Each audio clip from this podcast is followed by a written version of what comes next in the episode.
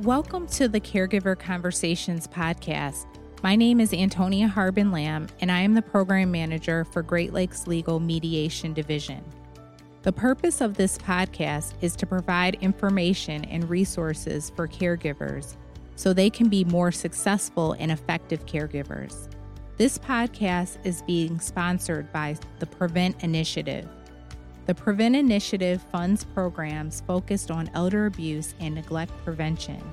Today, we will be discussing how caregivers can care and protect their older loved ones with disabilities. Today, I am happy to have with me Melissa Mahaj. She has a Bachelor of Arts degree in psychology and journalism from Texas A&M University she also has a master's degree in clinical psychology from Sam Houston University. Currently, she is a community education facilitator for the Disability Network of Oakland and Macomb County. Melissa and I also work together as co chairs of the Coordinated Community Response Coalition, a task force that addresses elder abuse prevention.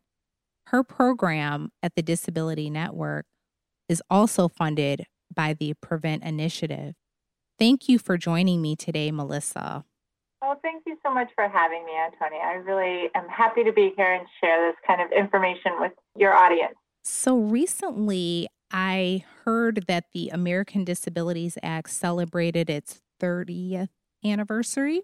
Correct. July 26th in 1990 was the official signing day of the Americans with Disabilities Act. And it's a wonderful piece of legislation that guarantees access to many, many resources for people with all different kinds of disabilities. It really underscores the old saying, a rising tide lifts all boats, and that everybody benefits from the ADA, not just people with disabilities.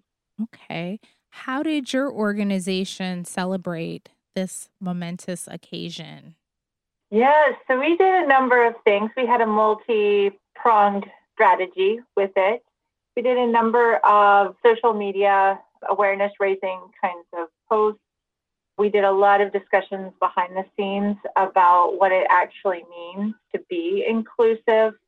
We're actually in this upcoming year, we are planning on doing an art contest, really showcasing the strengths of our community members who have disabilities. And there's lots of other things. There's some abuse related initiatives that we've also done. And so just kind of a lot of different things. Okay, that sounds great. Now, what do caregivers need to know as it pertains to taking care of their older loved ones that have disabilities? Is there any advice or anything that you would say that is really important that they know? Yeah, well, first off, and this is true no matter who you're caring for, you really need to prioritize your own care as well. A lot of times I talk to caregivers, and it's a very exhausting and demanding role, particularly if you have other obligations or if you or the person you're caring for has a disability. It's even more exhausting because you have to do a little get a little more creative with it. So I always advise people to make sure and take care of yourself first and foremost because you can't help the person unless you are whole. So I would start there. And then I think a lot of times people with disabilities, we assume we really focus on a lot of the negative things. We really focus on what the person can't do.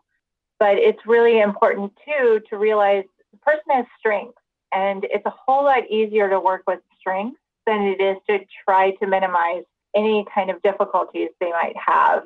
So sometimes just focusing on strengths can really help turn that situation from being so exhausting to being more manageable, still stressful. It's not going to be no stress, but less stressful than just rolling with all of the um, negatives about the situation. And then ultimately translates into quality of life. So most people I talk to, and this is true even if you have a disability, um, most people I talk to really, when they talk about having a good living situation, they're talking about having good quality of life. So making sure there's a lot of life packed into those moments rather than how long can I extend this person's life. And I'll give you a good example of this. So my grandmother, she had mixed dementia. She had vascular dementia and also Alzheimer's dementia at the same time. And for her, physically, she was relatively okay, but cognitively, she was not at a certain point. And so we really wrestled with do we go ahead and treat all of the physical conditions as aggressively as we can, knowing that that's going to diminish her quality of life? Or do we say, you know what, it's okay if you don't want to pursue treatment for cancer because it's a miserable existence? And so I think really focusing on preserving that person's autonomy and decision making can go a long way towards enhancing quality of life. I hope that makes sense. Yeah, that is great, Melissa. Thanks for sharing your personal story as well. Just switch gears a little bit and mention that because older adults with disabilities are more vulnerable, how do we prevent them from being abused? Yeah, that is a huge question. And it's very complex, as you probably know. So, one of the things that we need to make sure, I think, and keep in mind is that there are certain risk factors that make somebody more at risk for experiencing elder abuse as they age. Having a disability is one of those things. And so it really depends on what other kinds of characteristics the person has. But one of the things that we can do is make sure and spread the word, keep awareness at the forefront. I know in uh, the Parent Project, and then there's other projects as well that really focus on getting the word out there and really helping people identify abuse when you see it. It's not always a red flaming sign that says, help, I'm being abused. Um, a lot of times it's more subtle than that. It's a change in behavior, it's a change in response, it's cowering in the face of certain people, it's it's um, all of a sudden losing interest in things that you used to enjoy because something happened there. All of that is relevant no matter who you are. But as we age with a disability, it's something, I'll give you a quick example in that at least 30% of women who have a disability experience sexual abuse in addition to other types of abuse. Mm. So that's a staggering amount. That is a lot. Yes. And part of it is that we we feel like we don't know enough to be able to intervene or we don't necessarily know where to go, how to support somebody in that situation. I always recommend let's be like Homeland Security and if you see something, say something. That seems to work pretty well.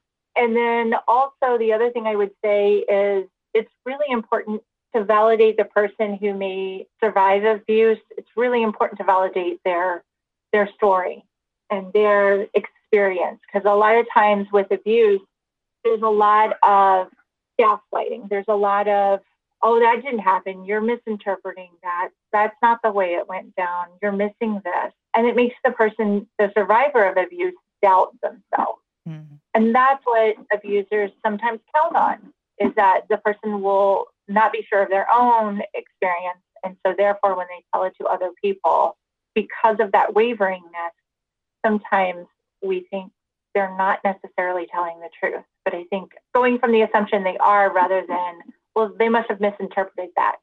People with disabilities certainly know when things are wrong. That doesn't go away.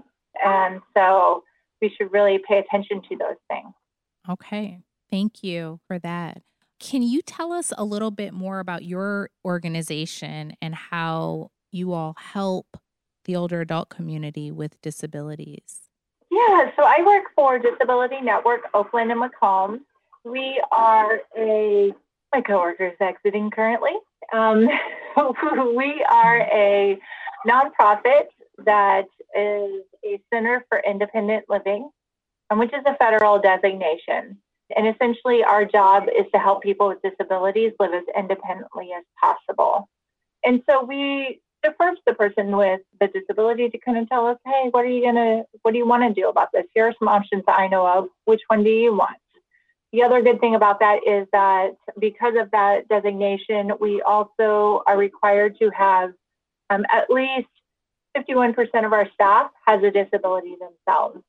So it's very likely when you interact with one of us, we have a disability as well. mm. we get it. We know what it's like to try to navigate a really complex system.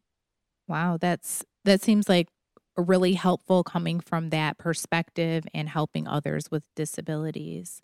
Yeah, it's it's interesting. I think people are not as willing to maybe as they are in other circumstances, but I think once they are like, you know, I get it. I, you know, I have debilitating anxiety too, so I get what it's like to have to deal with that every day. It can really it puts a different spin on information. Absolutely. Any other resources or information we should be aware of for those with disabilities? Anything you want to add? There are definitely other types of agencies that can be helpful for people. I just recently attended a whole three part series from an agency in Ohio called LEAP or Linking Employment Abilities and Potential, OEAP. They do a three part series called Survive and Thrive, which is all about surviving catastrophes when you have a disability. So it goes into a lot of emergency preparedness and things like that. And then also, I would recommend for your audience looking at the National Centers for Independent Living site as well. And that's at N as in Nancy, C as in cat, I as in igloo, L as in Larry, dot org. Okay. And of course, you can always check us out as well. Our website is D as in disability, N as in network, O as in Oakland, M as in Macomb, dot org. Okay. Well, thank you for joining us today, Melissa. Well, thank you so much for having me, Antonia. This is Antonia Harbin Lamb. Thank you for listening. For more information about our mediation program and more podcasts, please call 313 937 8282 or find us on Facebook at Great Lakes Legal Mediation Division. It's where families coming apart come together.